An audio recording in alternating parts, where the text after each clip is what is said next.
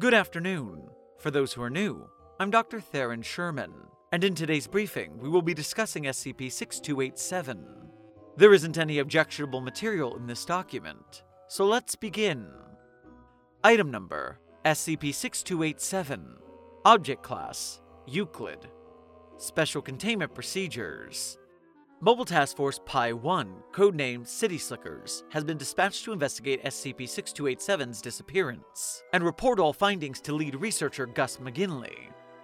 Description SCP 6287 is the small town of Littleton, New Jersey, following an anomalous occurrence on June 7, 2002.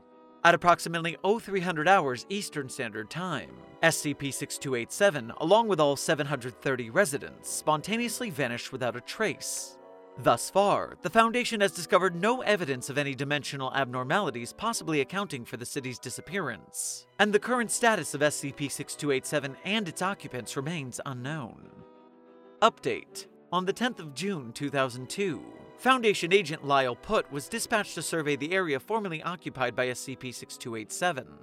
At 1700 hours 30 minutes Eastern Standard Time, Putt reported hearing what he described as a loud crunching sound, and after several seconds of silence, became hysterical. Analysis of structural debris recovered from Agent Putt's right boot was confirmed to match that of SCP-6287, which had evidently been reduced to an area of roughly 5 square centimeters.